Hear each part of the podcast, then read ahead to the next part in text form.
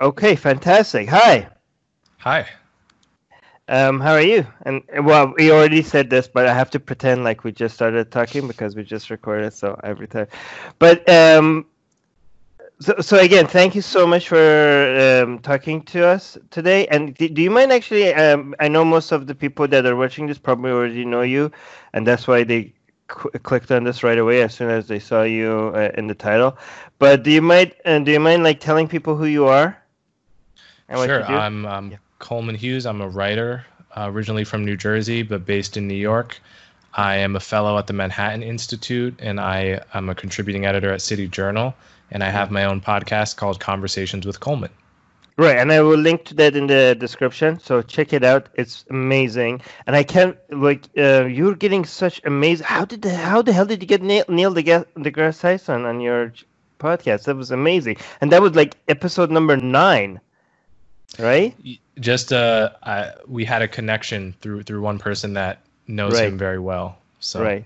I got and lucky. Had, and you had Sam Harris on episode one.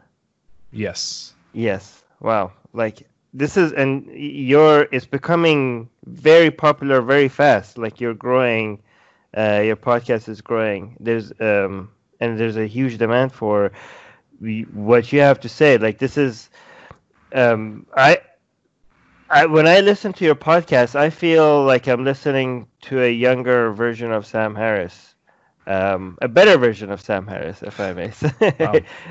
Big compliment. Thank you. Yeah, but anyways, um, one thing, one reason why you're becoming very popular is because um, your commentary on racism and police violence in the United States, and that's not the th- topic that you were originally wanted to focus on, right? uh, it seems, but but because there's a lot of demand for your commentary on it, it seems like you are now accepting the the fact that this is something you need to do. But originally, I remember you saying that you you had passion in other topics.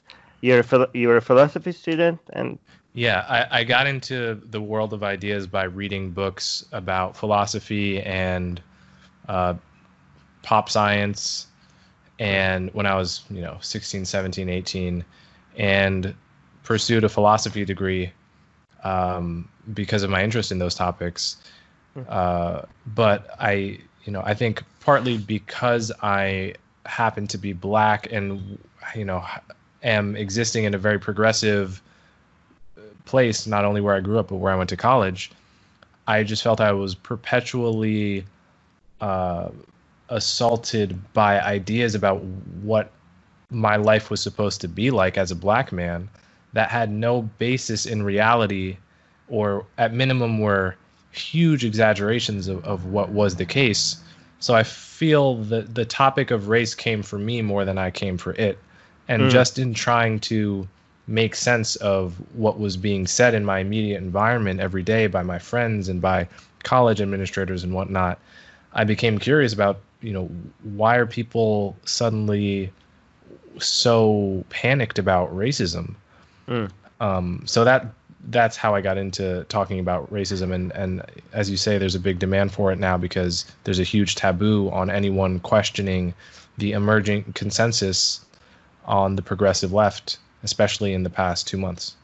And you've been questioning a lot, um, and I, and I want to see if I could play a little bit of a devil's advocate of some of your views, if you don't mind, right? Um, so in the recent article, I forgot where this was posted. Uh, which and where did you publish that? The one that everybody's uh, sharing. Probably City Journal. Yes, that one. Um, you mentioned. let me see what I have it here. Okay, so you mentioned. On the other hand, the basic premise of Black Lives Matter that racist, racist cops are killing unarmed black people is false. You also mentioned none of these studies has found a racial bias in deadly shootings. The core premise of the uh, of the movement is false. Um, you still stand by that? Yes. All right. So what if what if I say that that is an unfair way of looking at all the data? Um, because even though you also acknowledge that for example, if you look at the non-lethal um, violence by cops. There is a bias against black people, like the data shows that, right? But but if you look at if you look at the non-lethal violence against uh, black people, if you look at uh, the number of ar- arrests, uh, there even after you adjust for the crime rates, there seems to be a bias. If you look at the sentencing of black people, um, even after you uh, adjust for crime rates, there seems to be a bias. If you look at the amount, uh, the severity of the s- sentencing as well, there seems to be a bias. There seems to be basically there seems to be a bias uh, almost if you look at every metric. Uh, when it comes to the justice system in the United States, there seems to be a bias against black people, and there's only this one t- area, tiny area, among all the, different things that we look at, which is the shooting uh, of black people. That that's the only one that there is no that there is no bias, and it seemed like the people that want to uh, counter the whole Black Lives uh, Matter narrative, they're just jumping on that one uh, data. And they're like, they're just focusing on the one area that there's no bias. And obviously, if you look at all the data, you're going to find one area that there's no bias. So why focus on that?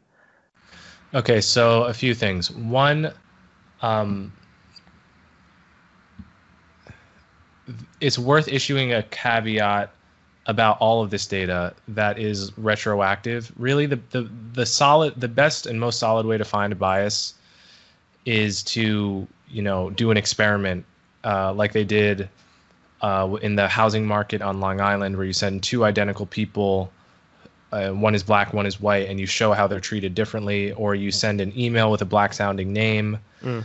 And a, a, lot of these studies find biases against blacks and Asians and Hispanics.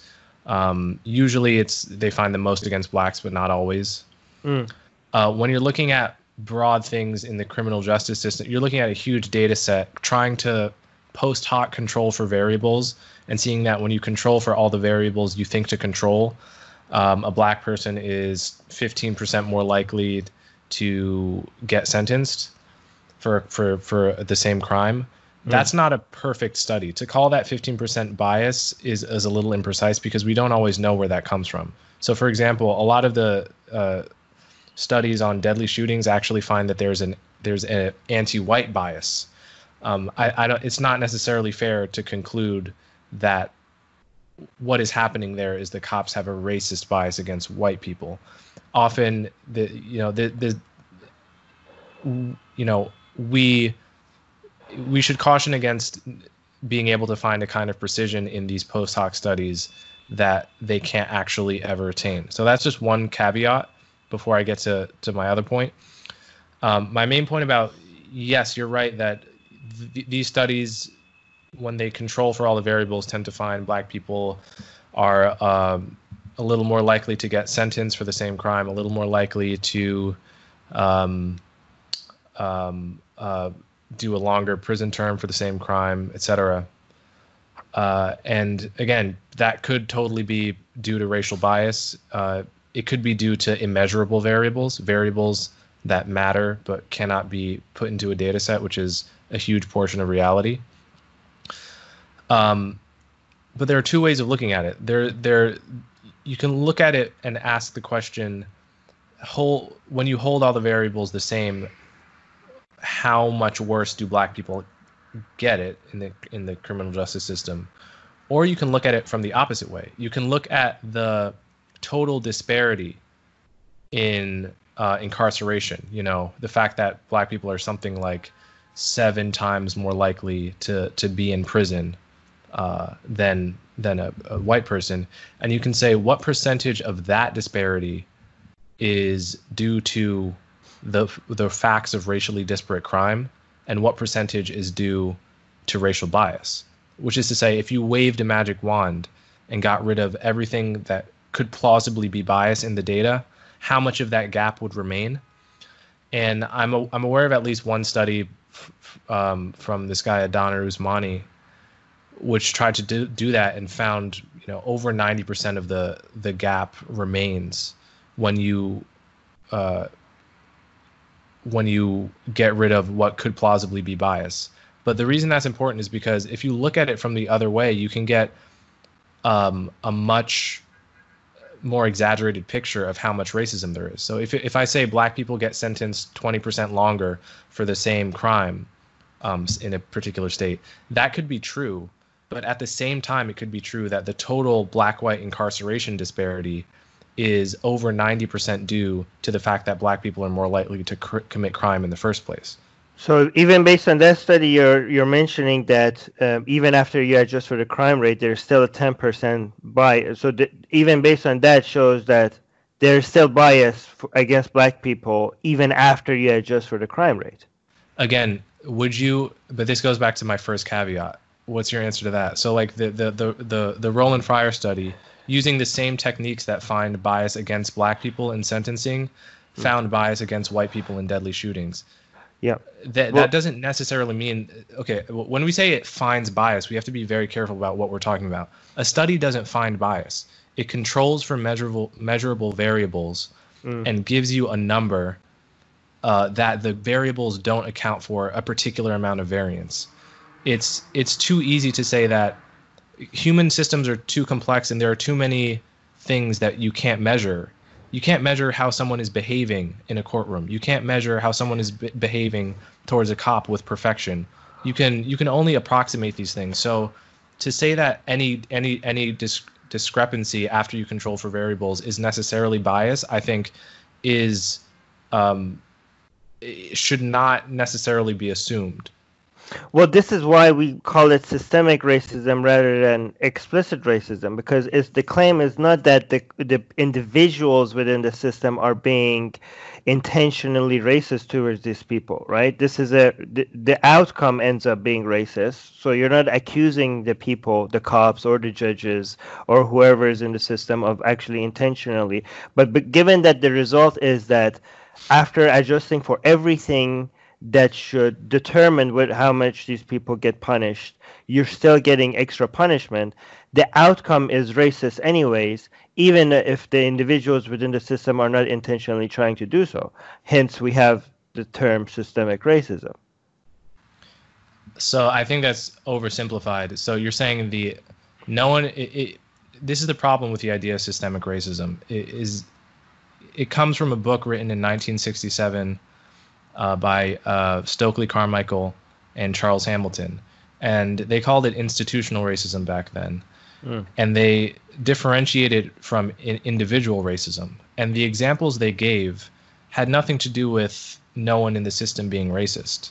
The examples they gave were a race, uh, you know, like a racially biased loan shark that you know doesn't give loans or gives predatory loans only to black people um, a real estate agent that steers a black person to a neighborhood where they wouldn't have done the same to a mm. white person. Those were the examples of systemic racism uh, that they gave when they coined the term. And all they meant by it was a kind of subtle racial bias that individuals have uh, that is not that is less than violent but still contributes but, to bad outcomes. So if you're asking if that kind of racism exists, no. I think mm. yeah, it, I, I think yes, it does. But okay, so systemic racism has many different definitions to a lot of different people, but this is the new definition that seems to make better sense. It seems like they they they talk there's they identify three types of racism: explicit racism, implicit racism, and racism by outcome. Um, and I think when they, uh, they the systemic racism is a mix of implicit racism and racism by outcome, which and these two doesn't require individuals to actually be intentionally racist. So it's not yeah. an accusation of the against the. I mean, the studies actually show, like for example, judges, even black judges, seem to be giving harsher sentences uh, to uh, darker skinned people than lighter skinned people. Even black, even harsher sentencing to dark, uh, e- even if they're black. Yeah, go ahead. I, I've seen one study at Cornell that found the opposite. I, I just I don't want. I'm not saying that study rules all. I'm just saying, mm. you know, the the literature on all this stuff is very very very deep and. But but I, I hear what you're saying. What mm. you're saying is something can be a racist outcome, and I want to pin you down on what you mean by that. Do you mean a racial disparity? Do you mean if black people are 14% of the population and more than 14% of those in prison, that that's a racist outcome? No, no, no, because that doesn't take adjust for the crime rate, which is and many other factors, which is which should right. I, obviously, right. So yeah, no. Black no. people commit fifty-two percent of the murders, which is the the number from last year. What right. do you think is the proper the the correct amount number of, of black people that should be in prison percentage wise. Well, I the don't. percentage is about 33%. Right. The thing is that it's it's hard for us to just sit here and figure. uh, That's why we look at studies instead of like guessing what the right number should be, because these studies control for the variable um, different variables a lot better than we could do just by like thinking about it, like sitting here, right? Um, but my understanding is that those studies do like obviously adjust controlling for the crime rate is something that the researchers they they control for many variables even variables that I can't think of. And I like when I when I read the studies, like, oh my god, I didn't know even that's a variable that should have been controlled for. For uh, so obviously, crime rate, which is the most important variable, will be taken into account when they are looking for biases, right? Yes. Right. So I mean, obviously, yeah, obviously, like it, I, I'm not. It's not as simple as like, oh, what's the, what percentage of the population you are? Oh, this is racist because it's more than that. Like, obviously, it's not that. That's it's not that simple. But you you seem to um no you I mean some some people might say you seem to be more willing to accept the study that okay so when it comes to shooting we know that there is no study that shows any bias um, even after we just w- once if we we want to be precise, actually, that's not true. M- most of the studies for deadly shootings show a bias against whites. yeah that's what I we meant want to be like very precise. yeah And- what I meant again, what when I say shows a bias, I don't. I'm saying that in scare quotes because I, I I'm not persuaded that that actually signals a bias on the part of the cops. right that's what I meant It could, that's what I- but it also might not.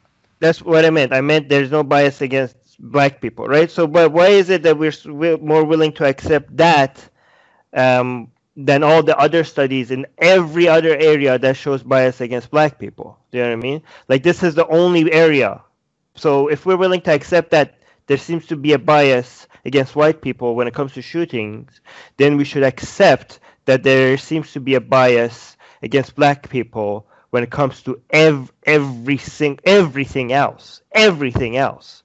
No? Okay, so I two things. One, I'm I'm being perfectly consistent in Right. not not necessarily saying it's a bias in either case.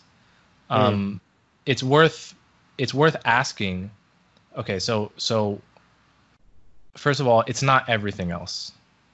Um, there are lots of studies that don't get paid attention to that have found biases in other directions. So, for example, I'll give you I'll give you one that was done by this Cornell psychologist David Pizarro, who gave um, he gave people identical applications for a college student, and gave one a black sounding name like Tyrone, I, I believe it was Tyrone, and gave one a white sounding name like Chip Ellsworth third, I think it was, and consistently found that people were either neutral or they chose the black candidate and did a very clever experimental design uh, to figure out whether they were aware of of the fact that they had they were choosing this right uh, What- and they weren't if mu- much of the time What study is this?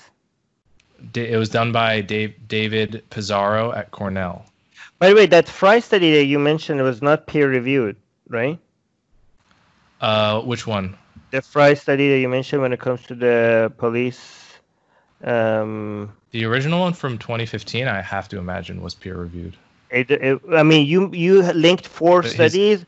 The four, the three other ones were better than the Fry study because the, that one was the only one that was not peer reviewed. But but it doesn't matter because there are better studies regards to the shooting that shows the same thing. Anyways, I do want to move to the next thing. I, I can talk to to you about this, but I know your time is limited. So I do want to mention uh, that you said in the article um, that taking up arms directly against those enslaving you is one thing looting um, clothing stores or destroying grocery stores is uh, something else entirely. Um, with response to that, I do want to mention that BLM itself does not um, support the looting. They they've been consistently mentioning that they want I, peaceful. I didn't say they did i didn't say Okay. they did But this was like in an article talking about whether your position about BLM. So th- No. that doesn't no No, Okay. no, no. I, I, I, yeah, I agree with you. I've attended several Black Lives Matter protests. Um, read the end of that paragraph. Oh, I have this. Sorry, I have this in Google Docs, so I don't have the article in front of me. Okay, so if you read the end of that paragraph, I say explicitly the protests and the riots are separate phenomenon and have to mm-hmm. be addressed separately. They're not. They're not even the same groups of people. Right. Yeah, okay. So. But but given that we have like given that we have so much peaceful protests, don't we expect like there's always going to be some? No, bad... there wasn't in there wasn't in the early '60s. I remember when when Bayard Rustin um, organized the March on Washington, the famous one in 1963. Mm-hmm. At the very end of the march, after Martin Luther King gave the famous speech, he went to A. Philip Randolph, who was the leader of the March on Washington movement, and he said that the proudest thing in his life was when he got to tell A. Philip Randolph there was not a single crime in Washington D.C. today mm. by our protesters. Well, wasn't like even MLK dealing with people that thinking that you know violence was the way, and he had to fight against that? Like, wasn't that even a problem back then that they some of these civil rights activists had to like at least? Yeah, they fight? had to proactively, proactively um, maintain uh, commitment to peace. So because yeah, because they were getting pushback from the community, so even then that was an issue. Uh, yeah, yeah, it was an issue, but there was utter moral clarity about the issue. No one was tempted to apologize when there was rioting. Okay. Um, su- su- such as you know the the the context I, I was writing that in was a context where it's just trivially easy to find someone in the media with a big platform hmm. uh, saying nothing bad about the riots or the rioters, or even That's sometimes supporting. What I was reacting to. Yeah, okay, that makes sense. Uh, but with regards to general protesters, uh, the peaceful ones, there seems to be this. Uh, I mean, you could correct me if I'm wrong, but we it seems to be the criticism seems to be that they are they are not well informed about the severity of the problem, or um, this this seems to be um, pushing for solutions that don't necessarily work. Is that is that a fair? Okay, yeah. so but so, but with regards to that, um, one comeback could be um, that if you look at if you look through history, I think I agree that protesting is a healthy thing.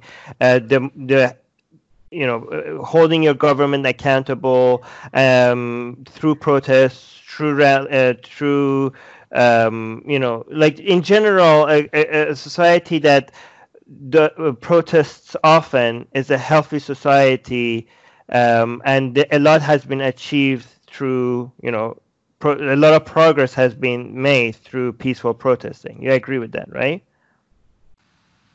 Um, I agree with the last thing you said. I do think a lot of progress has happened through peaceful protesting. Mm. I, I wouldn't measure the health of a society by the frequency of its protests. Um, I would measure I would measure the health of a society by its protests being aligned with reality and aligned with just causes. If it was if it was lots of Nazis protesting, I'd say it's a very unhealthy society. For example, um, if it was protesters pushing for some some solution that doesn't make any sense given the problem they're claiming to care about, I wouldn't say that's necessarily the mark of a healthy society either. I would judge it on a case by case basis. Okay, so let's focus on the part that you mentioned that we agree that um, there a lot of progress has been made through people protesting, um, and there's a lot of tons of examples of that through history.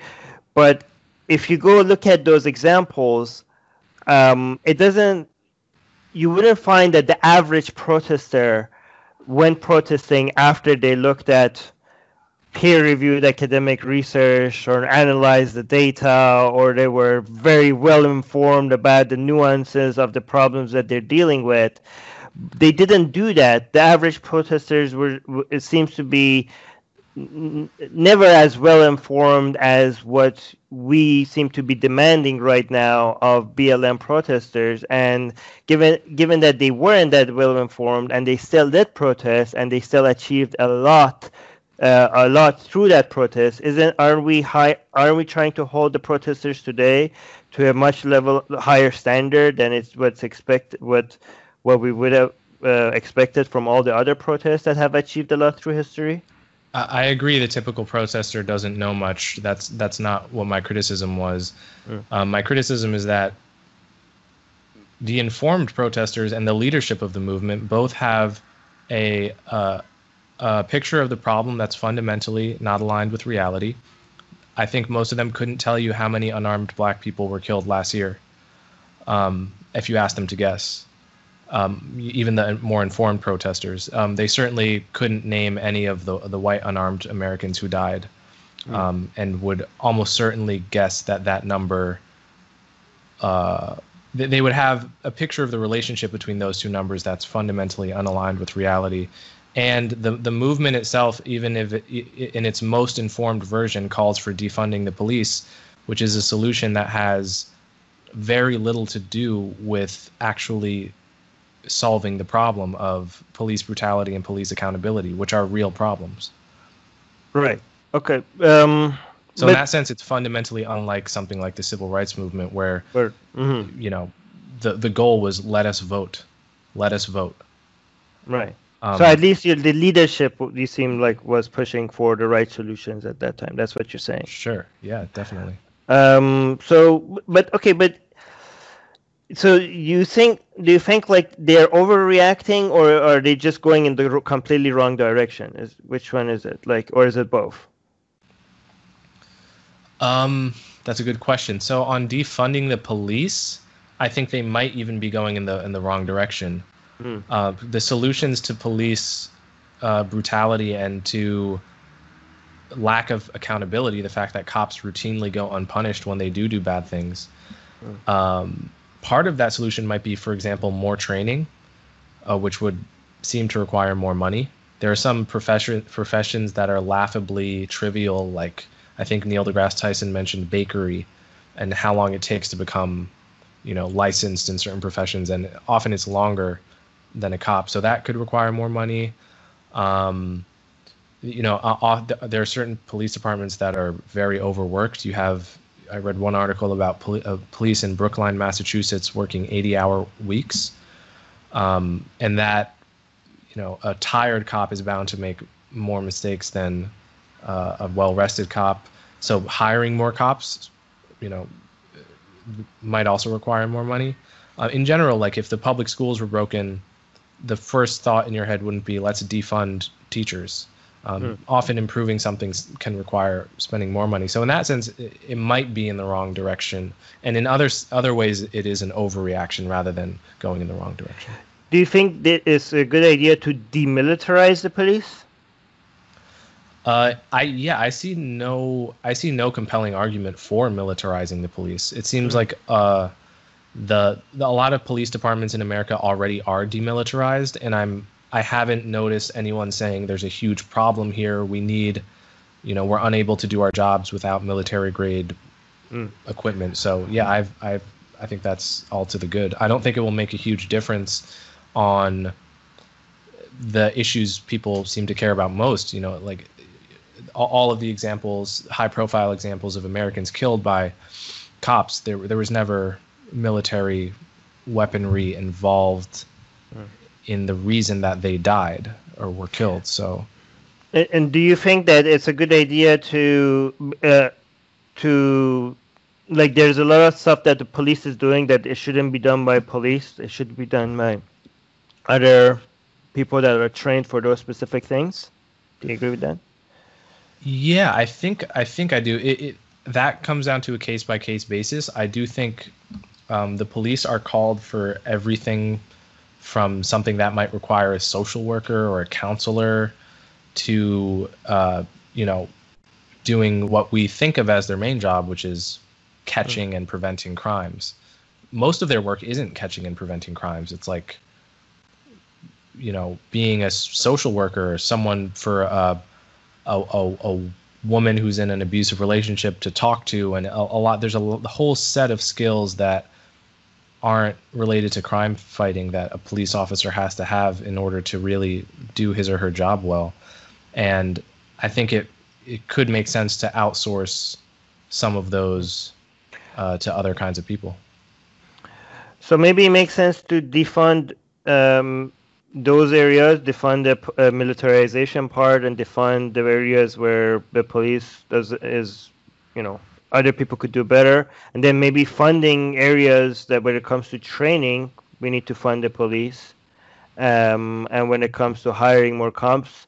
So it may be like it might be both defunding and funding depending on the you know police at the same time. In other words, reform. That's Reform. what we call normal reform. Is Right. is like what's going to work and allocate money towards it. Right. And people are in the defund movement are very focused on the total dollar amount that a city Right. gets. In in New York, they were getting six billion, and they said we want it to be three billion. Right. I don't care what the number is. I care that there are reforms that work. The number at the end of the day is going to be what it is. Right. Um, okay, so you mentioned in your article that for every black person killed by the police, there is at least one white person, usually many, killed in a similar way, right? hmm Um, do you think um, anti-white racism is a thing? Yes. Is it common? What do you mean by common? Like, is it like widespread? Like, this is a, a huge problem in the United States that we need to adjust fighting back against? I don't, I don't even know how to go about putting a, a size label on how big a problem it is. Is Um, it? You know, I've heard people make anti-white comments, um, and, and everywhere from just like offhanded and jest to like truly, sincerely hate hateful. Um, I obviously have heard very little, few of those comments about black people because if I'm in the room, almost by definition, a, a black anti-black racist isn't going to say that um, unless they want to call you the N-word to your face. But yeah, I've heard a, a lot of anti-white racism. I, I wouldn't, I don't want to be hyperbolic. Uh, it's a thing. I think there's there's racism against every race, and I, I don't know how to go about measuring it. You know, black people have obviously gotten the brunt of the racism through the racism that has really mattered throughout American history.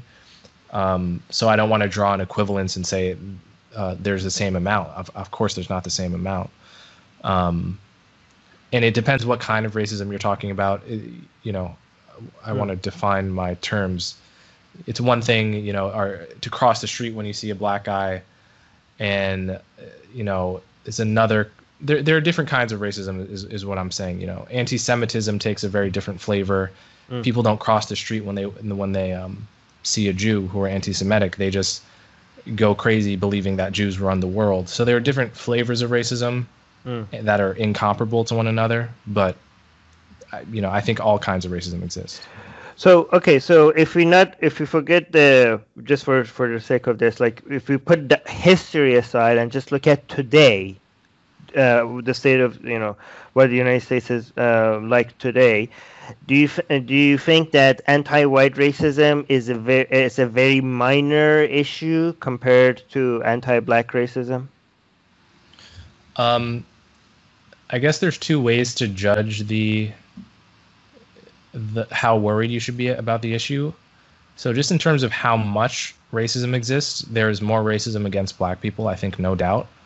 Hmm. And so that justifies a heightened level of concern for hmm. anti-black racism versus anti-white racism.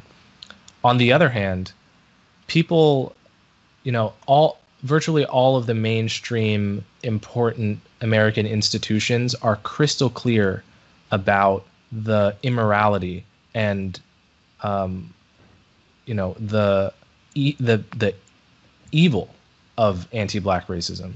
Mm. So our antibodies as a culture against racism are against anti-black racism are much much stronger than they are against anti-white racism.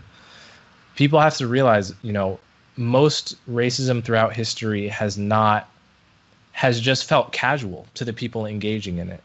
It, it hasn't felt like we're doing this heavy thing. When people are anti-Semitic, they they you know it, it's it's just a it seems like an offhand and you know you make a flippant remark oh yeah I hate the Jews or I hate I hate the blacks or w- whatever kind of racism people have. Mm. You know, when when college kids are going around talking about how much they hate straight white men, it's not fundamentally different. And the fact that it feels like nothing to them is irrelevant because racism always feels like nothing to the people engaging in it. So so if we're just judging by the amount that exists, there's more racism against black people. But if we're judging by how by whether we have moral clarity on the wrongness of a thing and therefore how bad the problem could get in 50 or 100 years, Mm.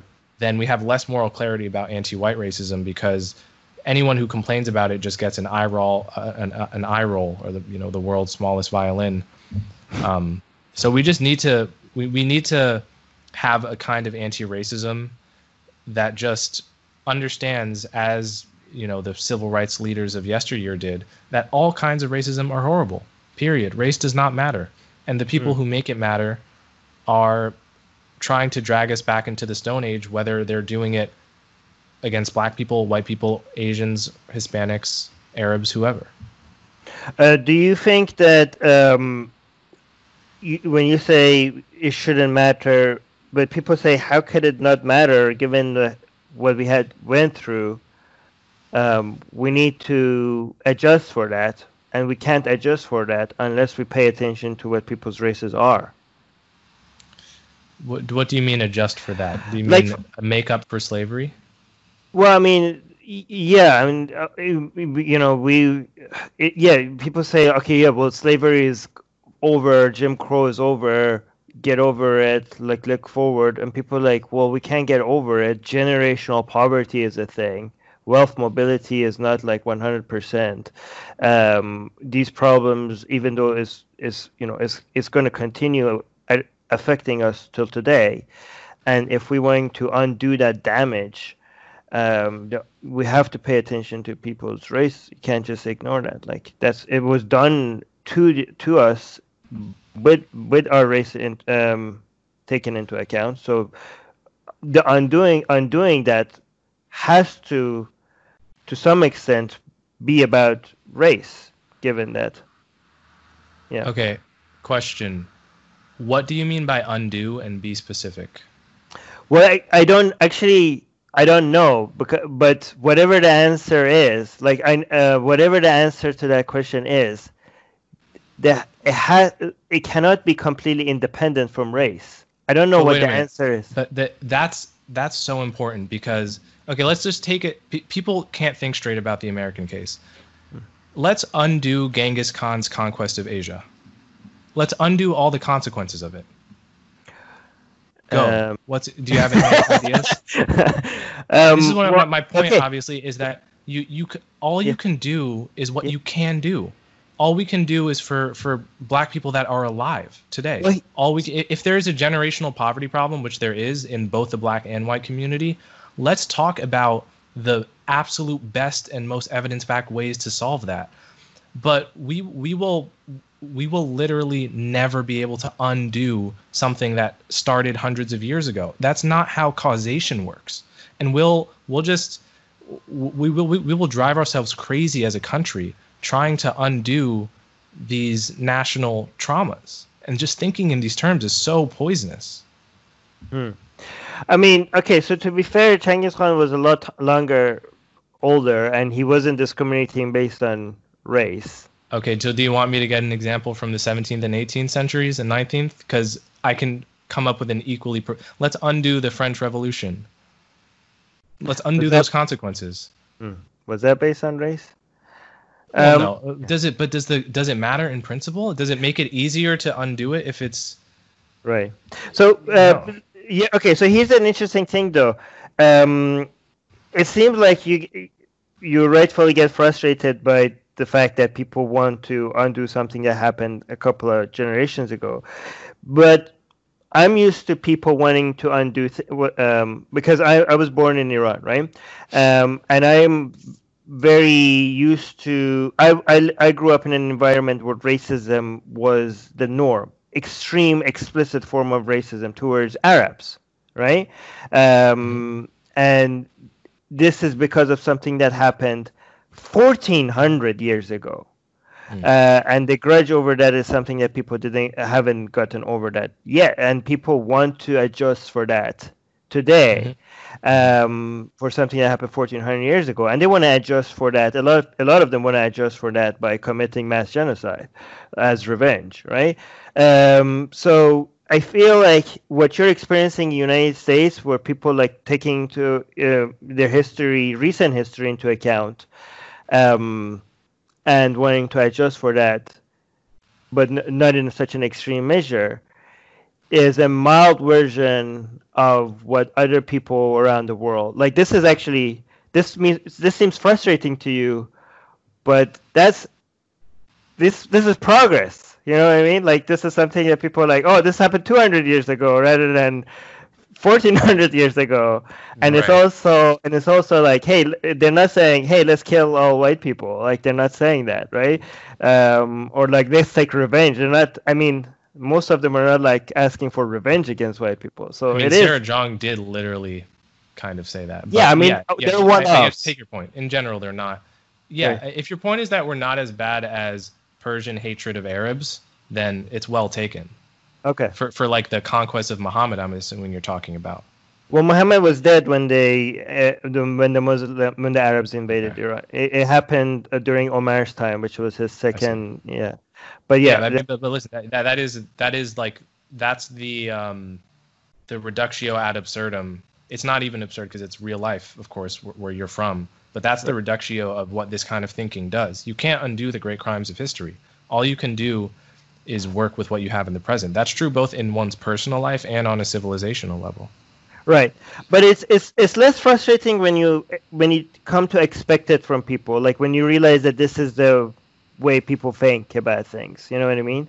Okay, uh, well, if that's true, then let's just throw up our hands and not no, persuade anyone to think differently. Ever. Uh, I see what you no, mean, but you know. I didn't say that. We could we could try to do better, but at the same time, we have to realize how human brain is wired so that we don't constantly get frustrated in the process of doing it. Like you know ironically that's one of the reasons why i am less um, concerned or i am less alarmist about racism. Mm. I, I, also to some extent think that racial bias is or the, or the mind's propensity to form racial bias is to some degree eradicable ineradicable emphasis mm. on to some degree because it really can be reduced. It, I think it has been reduced. I think every decade of the past 50 years, we have seen the average American get less racist internally, and that's yeah. all to the good.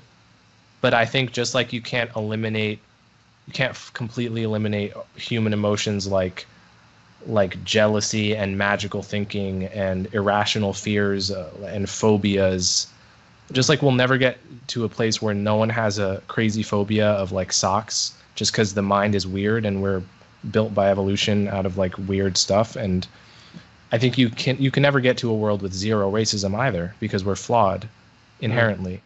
and so you know i think there's some people who treat racism as if it's something that we could zero out on. Right and but, so any yeah, go ahead.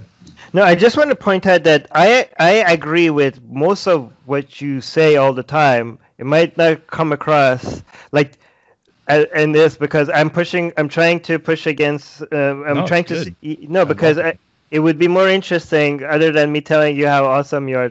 I just tried to do that from at the beginning, but it would be boring if I did that throughout the podcast, right? But Not necessarily. I mean, up to you. okay, so um, one thing I also want to mention is that in, in your podcast with uh, um, Sam Harris, which people should go check out, by the way, um, you mentioned you. It seemed like you were uh, kind of conflicted between two different uh, solutions uh, when it comes to uh, the disparities between you know race race you know races when it comes to IQ or anything else you want to measure right?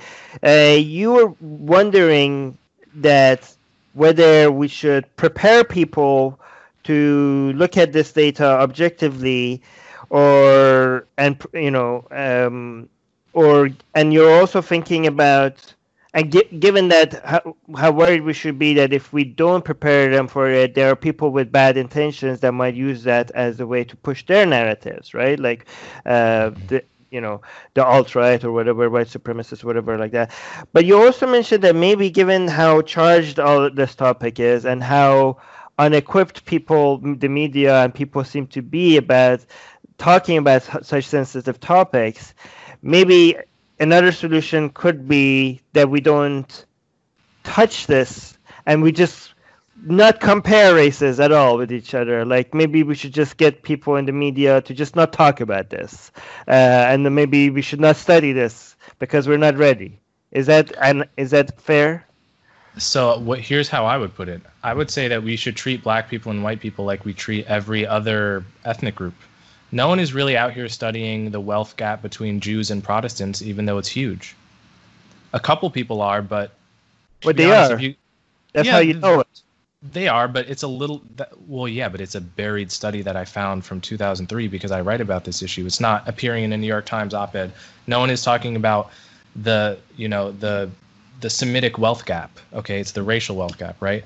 Mm. There are all kinds of crazy, crazy disparities we might want to study, and if you if you do become interested in this, you find there were there were studies that find found big IQ disparities between the Polish and the Italians and the Irish um, back in the early 20th century. Hmm. Um, some some disparities as big as exist between black and whites today. Uh, and the question is, what is the value of knowing and promoting and ceaselessly bemoaning all of these facts? Would we live in a better world if we became obsessed with, for example, the wealth gap between Asians and whites? I don't know. Mm. I'm not sure that we would because a that you know or the income gap between asians and whites is huge should we focus on that a lot let's just talk mm. about it 10 times as much does that make us a healthier multiracial society or does it make us a society where you're just training people to have grievances against other groups that may be based on nothing or close to nothing well two counters to that one is that the scientists usually you know when you when you go and collect this data, you never know how useful they might end up being. Like you don't question how like you just go and collect data, and they they may end up becoming very useful information, right? That you you just go know you know you want to know for the sake of knowing. Um, I mean, just because yeah, but I mean, we might. So by that logic, we could do cranium size studies on race by race. Like that might end up being super useful. I mean, this is why we. I mean, the, all the other examples that you mentioned of the things that why don't we have those data? Well, we have those data, right? But uh, you could argue why are we not talking about it as much? That's another point compared to the idea to why. I mean, I think scientists should, should still collect all this information. So uh, no, but let me give you an example of where we really don't have the data, I, or I haven't found it, and maybe someone who hears this podcast will send it to me. Mm. What is the current incarceration disparity between Americans of Irish descent and Americans of Swedish descent? Because hmm. I guarantee you there is one. There is one, I, I but would, but maybe nobody. No one. Yeah. No one cares. Nobody cares. And maybe look, because, look. Are, are we? Are we? Are we suffering as a society because nobody cares? Well, maybe no. because maybe nobody cares because we haven't assumed that there's any discrimination against any of those groups against the other ones. But if we, but because when it comes to black people, there's we think that there's discrimination. We want to collect the data to be sure that if there is, and if we should adjust for that. You know what I mean? And that That's creates an enormous amount of confirmation bias, in my opinion, because people are looking at the data with a, a presupposition about what they're hoping to find.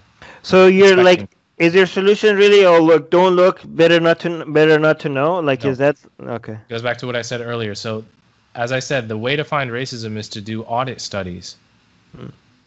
Do what they did in, um, I, I think it was Long Island. Send identical people into a real estate agent, uh, people who are almost identical except for race, and see if they're treated differently. And if so, find a way through the legal system to penalize racial discrimination. Something we already do, but in in the real estate market could probably do a better job of. Um, mm.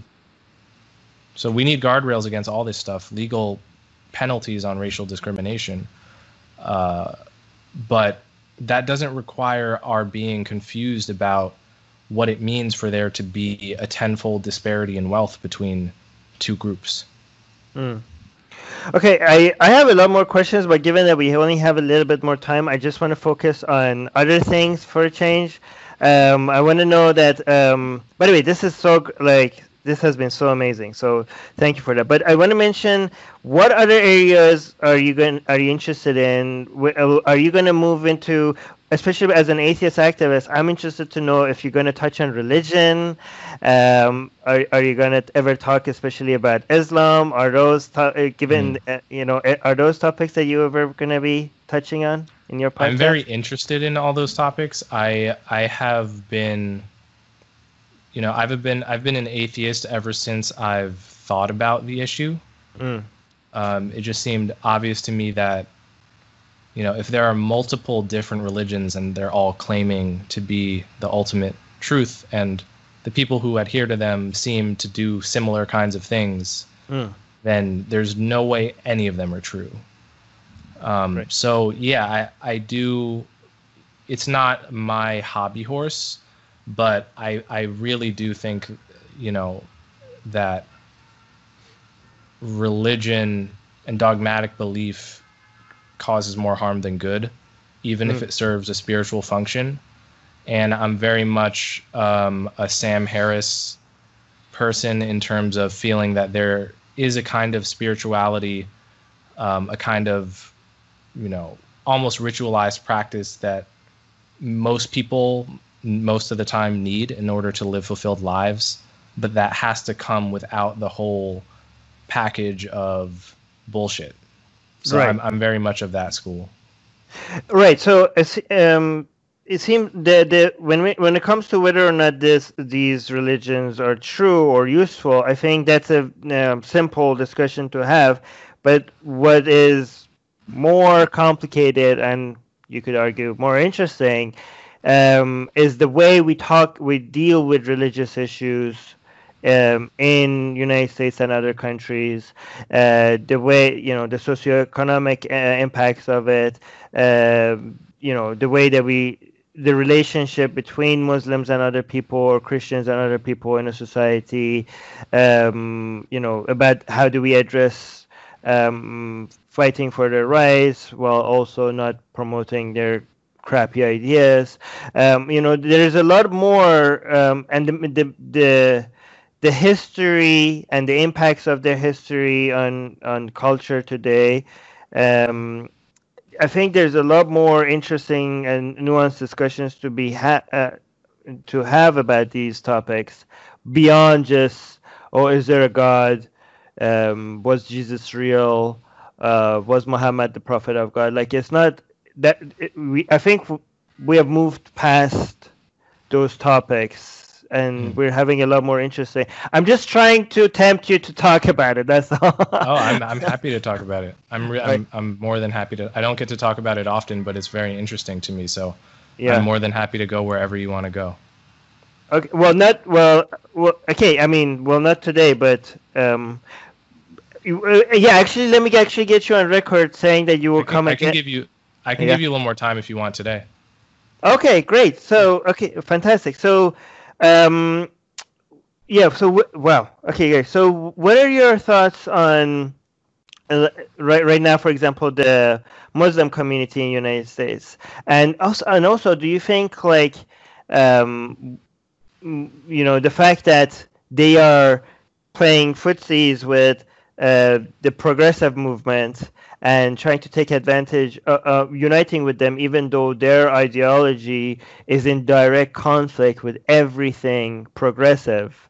Um, well, you know, do you think like it seems like a very bizarre marriage between the left and uh, the Muslim community, given that Islam itself is a very, very right wing ideology, um, and you know, is that is that are we gonna are we looking to a ma- very um, ugly breakup, a divorce at some point. Mm. You know what I mean? What are your thoughts I, that? F- I feel like the divorce is perpetually happening in small forms all around the country and in little ways that never make the news. You know, I, I've seen it. Um, you know, I my my girlfriend is Muslim, and I've seen, you know, her struggle with that exact issue. You know, with I, I think it's a it's a story that you know millions of people I'm sure resonate with. It's not not not true of my life, but but of hers of you know very conservative religious parents. Uh, many Christ- conservative Christians have, have a similar background, but it's probably the average Muslim probably you know more about this than me, but probably ha- is even more likely to have it. Of just like the the contest between your parents' values, often immigrant, uh, very deeply religious, and the values you encounter in America when you say go to high school or go to college. You're away from your parents the people that seem to most hold up your identity are the progressive left. And they are, in fact, the people that are quickest to defend you from the genuine uh, anti-Muslim bigotry that does exist in mm. corners of the. They're they're the first people to defend you, and then the moment you get to feminism or, or homophobia, they're saying the exact opposite of everything you heard in the home. Mm. Um, and so that's a. I think that's something that people really negotiate with. Um, it's it's kind of you know I don't know if you watch the show Rami on no. Hulu. Oh, you got to watch it if if you're really? interested in this because it's it's an Egyptian. It's a it's it's by it's a semi autobiographical show about this guy Rami, which is his real name, who has Egyptian-born parents that are, you know, in many ways typical of, of that culture but he's born in New Jersey and he speaks Arabic and is always flirting with, you know, being devout, but also like partying and like hmm. dating and like he's really stuck in between. And I think there's a lot of people like that. Um, do you think like there's a the progressive, you know, um, communities? Do you think they have a higher level of tolerance for what they call problematic beliefs uh, in the Muslim community that they would have from anyone else. Like it seems like when it comes to non-Muslims, if we just step out of line a little bit, like just say something that seems a little bit misogynic or racist or transphobic or homophobic, even if it's not, they're like, this is like they call it out like uh, right away. But if it comes from their because the Muslim community seems to be um, uniting with them or uh, using them, they seem to be having a much higher level of tolerance for narratives that is outright, like, you know, obviously racist or homophobic um, or other forms. Yeah, like, do, do you see that double standard within the progressive community? Oh, definitely. I, I think the the way that many on the progressive left think is there's you know at the bedrock of their worldview is a moral ranking system mm. with white you know straight white men at the bottom a few different dimensions gender sex sorry well those are sort of the same but um, gender race etc well you could and get in trouble for saying they're the same gender that's true that's true right. I, I, do think they're kind of different but that's yeah. a separate conversation but um yeah you know yeah. that that's at the bedrock of their worldview the the oppression olympics you know thing mm. and everything after that is secondary so so if a white person says something racist there's a totally different emotional valence that a person uh, in the social justice left feels versus if say a muslim says something racist about a black person if, if they say the identical thing uh, because that person is a victim, someone of higher status, someone with more identity cards to play, someone who is a victim in this ideology, mm. they're just given a little bit more leeway to do and say different things. I, I think you could probably also say the same with regards to like how much misogyny there is in rap music. Hmm. For the most part, people on the progressive left, they're still at the end of the day, they're still going to the Lil Baby concert and they don't really care if he says bitch a lot. Whereas if it was an indie rock band, a white indie rock band, and they were up there saying bitch and hoe and the, this, that, and the third, they would get canceled tomorrow. They right. would be the band that you're an asshole for listening to. So I, I think it works in every possible way. Um, right. Uh, so do you um, when you mention like the intersectionality post and identity politics do you think that is completely useless? Like is that are you completely against that as a tool? Doesn't it make sense sometimes to use that to fight against discrimination? The, the example i give for example is that Im- imagine like imagine like if you're in nazi germany and somebody knocks at your door and you open the door and the person is like I'm I'm a Jew and they're after me. Can you please hide me in your basement somewhere? Like, imagine if your response to that were like, I don't care you're a Jew. Why why are you telling me that? Like why are you playing identity politics with me? I see everybody as equal, right?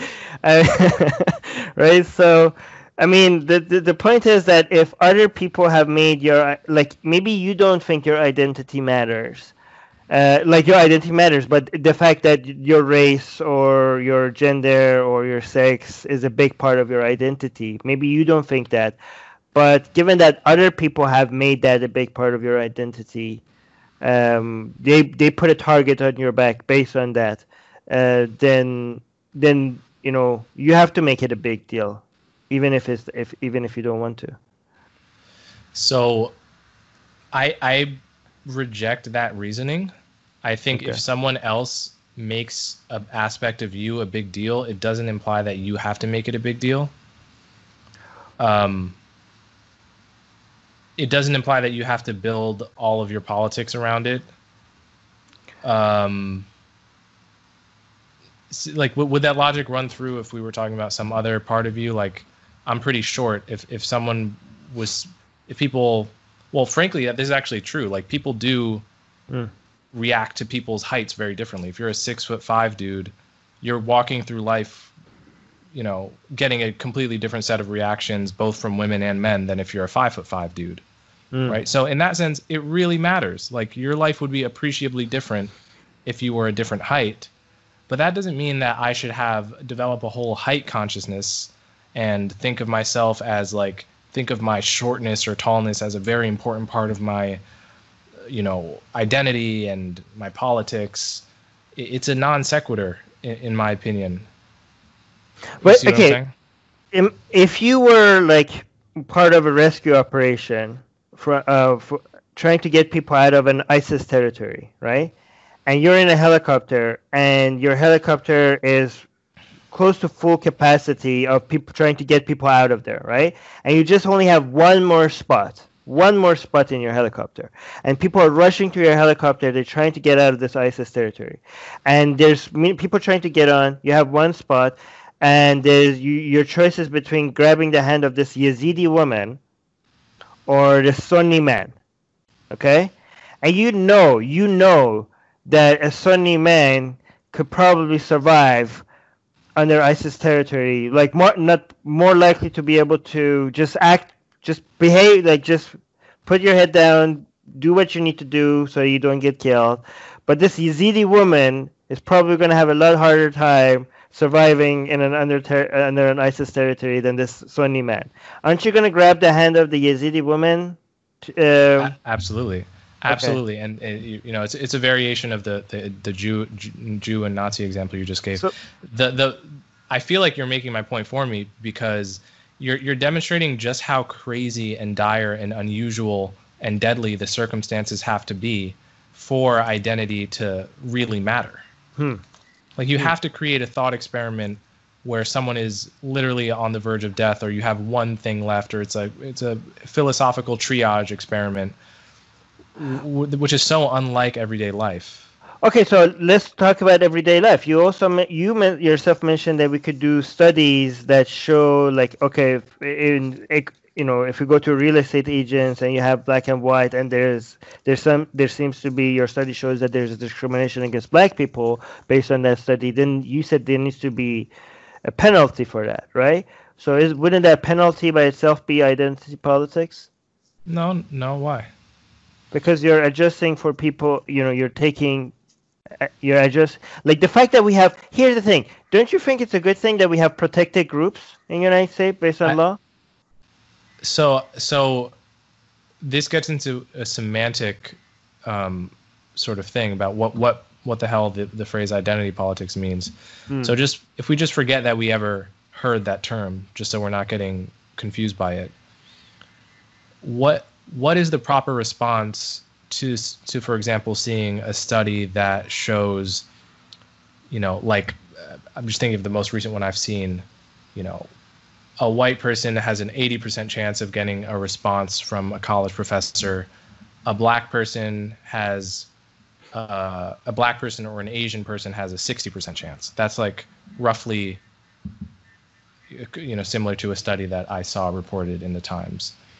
Um, the proper response to that is not to say, well, because of the those twenty percent of professors that saw my name, Tyrone, and didn't respond where they would have responded to Timmy, because of that, now it's going to become really important to me that my skin is this color, and I'm going to build my whole worldview and politics around the idea that people only people with this skin color can really understand my experience um, fundamentally there are things that can't be communicated things that are we have different ways of knowing and you know th- this whole set of ideas that divides people into different you know uh, like epistemological categories mm.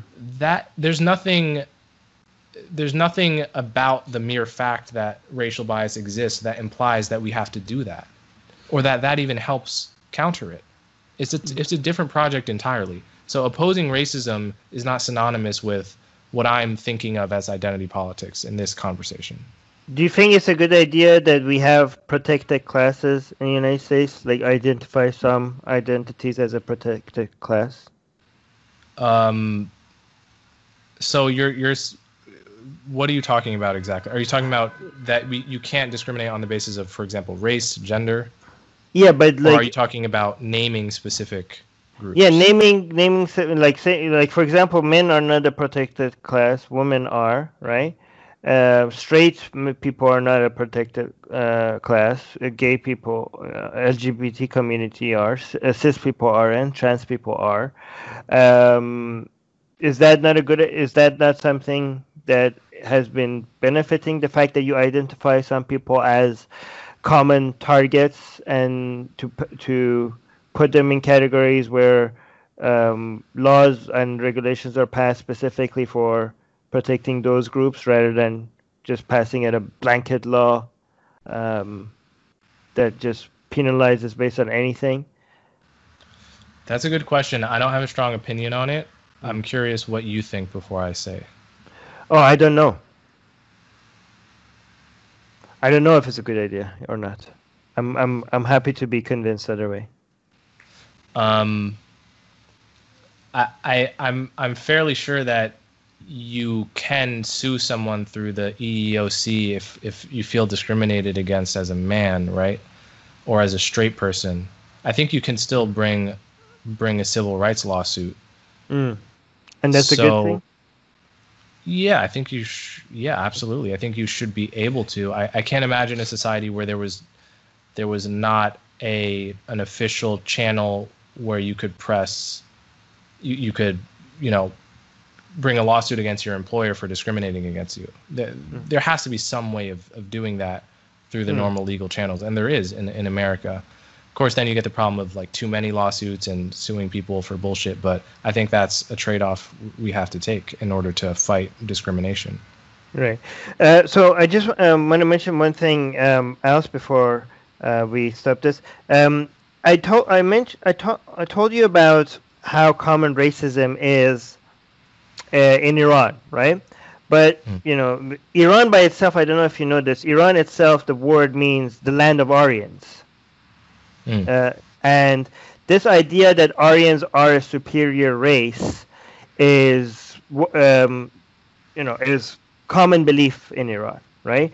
Um, it's there's songs about it that is um, completely normal.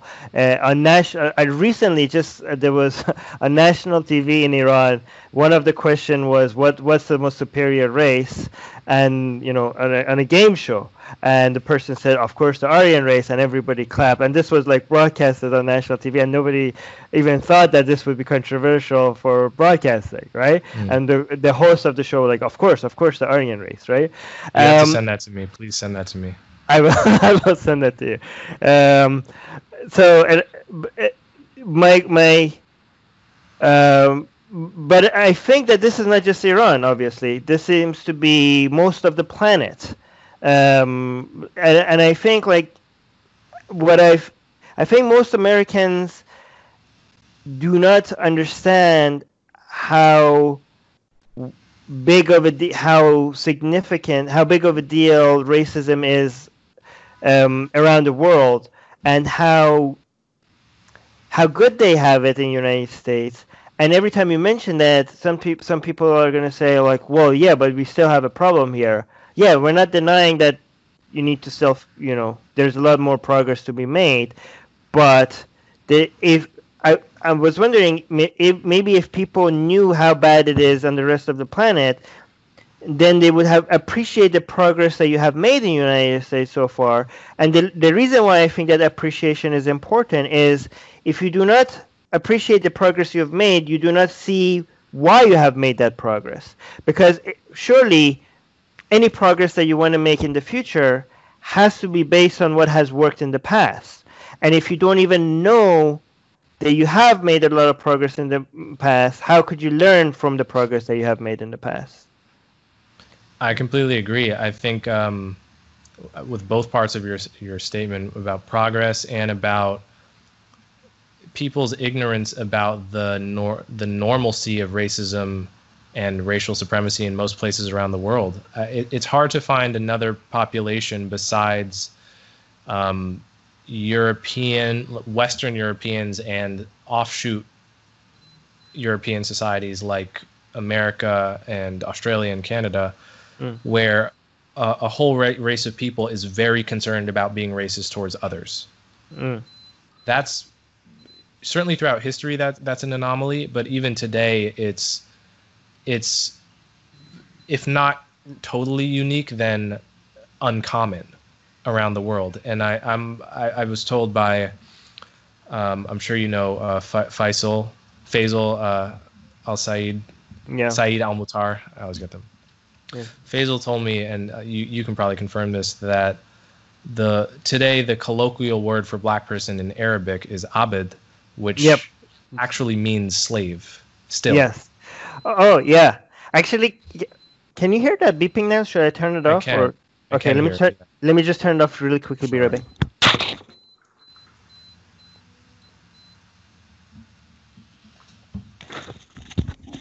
Sorry about that. Actually, let me tell you an inch, uh, another story. When we were in school in Iran, one story that I heard a couple of times was about Bilal. Bilal was the first um, at least the most famous early black Muslim, um, who converted to Islam during the time of Muhammad, and he was a slave. And he used to sing the azan.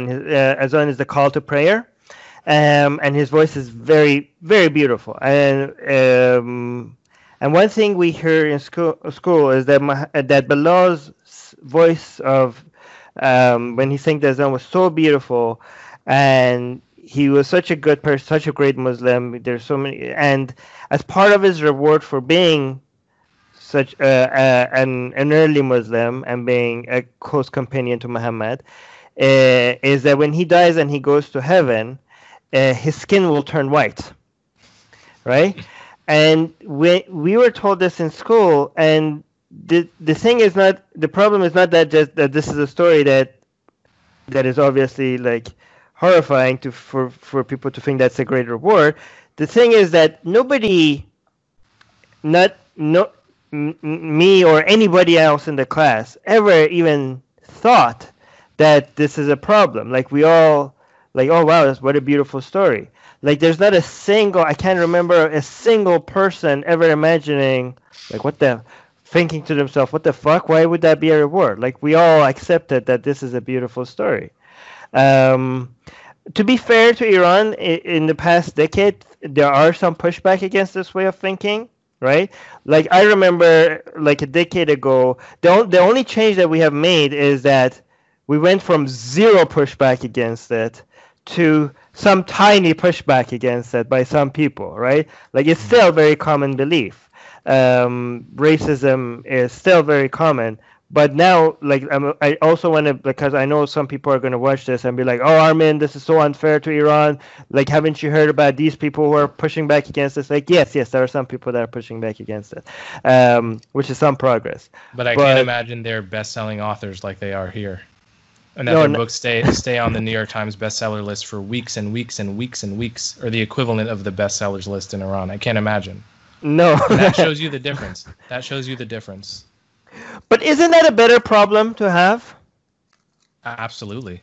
Mm. Again, if your point is that we're doing marginally better than than the Middle East, then it's a point that's well taken. Right. Well, more than marginally, right? A lot. Yes. Like, yes. Yes. Okay. It's hundred percent a better better problem to have than to have a problem with widespread racial supremacy being the norm, no doubt. Right, and it's also a, pr- a better problem to have that people are holding the government accountable, um, but they're not quite right about what they should hold their government accountable to, um, and maybe they don't have the data right, um, and they don't they're not offering good solutions. That's also a better problem than countries that you don't even have a chance to hold the government accountable to anything, or, or that you think that your country's leaders, like everybody, just worships their leader, uh, has to worship or wants to worship. Um, there's cults of personality and people, and in some countries by force, but also in some other countries, um, it's just the the the the leader is seen kind of like a god that you worship, and there's no way that he he he could do wrong. Um, I mean, these are. I would be more scared of a of a government that you can't question or people don't want to question than a country that people are questioning everything, but they're not offering the good solutions to how to solve the problem. Right? That's also another. Yeah, although I think you you might be making America seem or leaving out a couple other problems that we that we have. You know, namely, first of all, there is a pretty large chunk of the country that does view our leader like a god. Right. you know, I don't know how big it is. Maybe Yeah. it's thirty percent, though. I mean, if it's even twenty percent, that's that's you know that's a problem.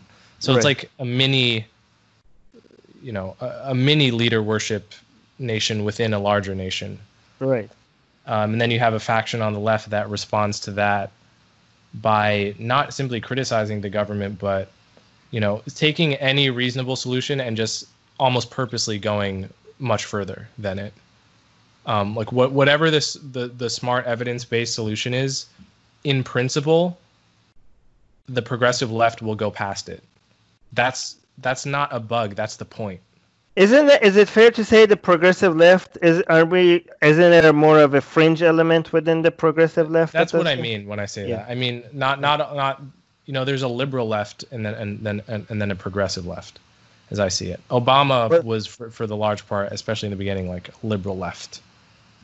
Well, I mean, maybe we should. Biden co- kind of I mean, within the maybe we should tell them the regressive left because I think even some people that are, I don't know if it's fair to people that consider themselves progressive, to lump them in with all these regressives, or maybe that we call them the, I you know, I don't know. Maybe it's you know just just just in the same way that you know some people seem to use uh, the words alt right and right wing interchangeably, uh, and I think that's not fair.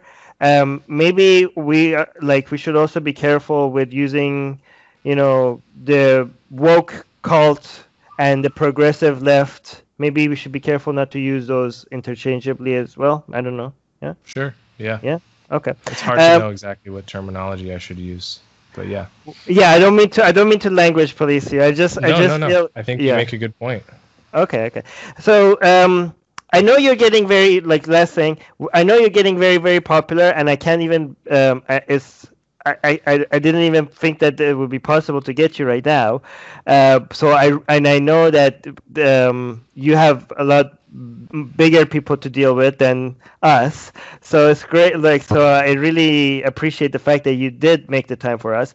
And given that you you probably are going to become unreachable very soon. I wanted to get you on record to see if you will still keep us in mind if you ever want to discuss these topics, or if you want to want to discuss in other topics like religion or Islam. Um, like, would you keep like? Um, I Anytime. just want to. anytime. Yeah, really? I'm not okay. going to become unreachable. okay, thank you. Not for you. Ah, that's so sweet. Thank you. um, okay, great. I'm gonna stop this right here. Um, again, guys, make sure you check in the description. Not that you need any of my promotion, but I'm gonna link to your channel on YouTube and subscribe to uh, Coleman's channel. It's it's really like every single every time I see a new video, I just drop everything. I just, uh, because I, it needs to be consumed. But check it out. Okay, I'm gonna stop recording one second.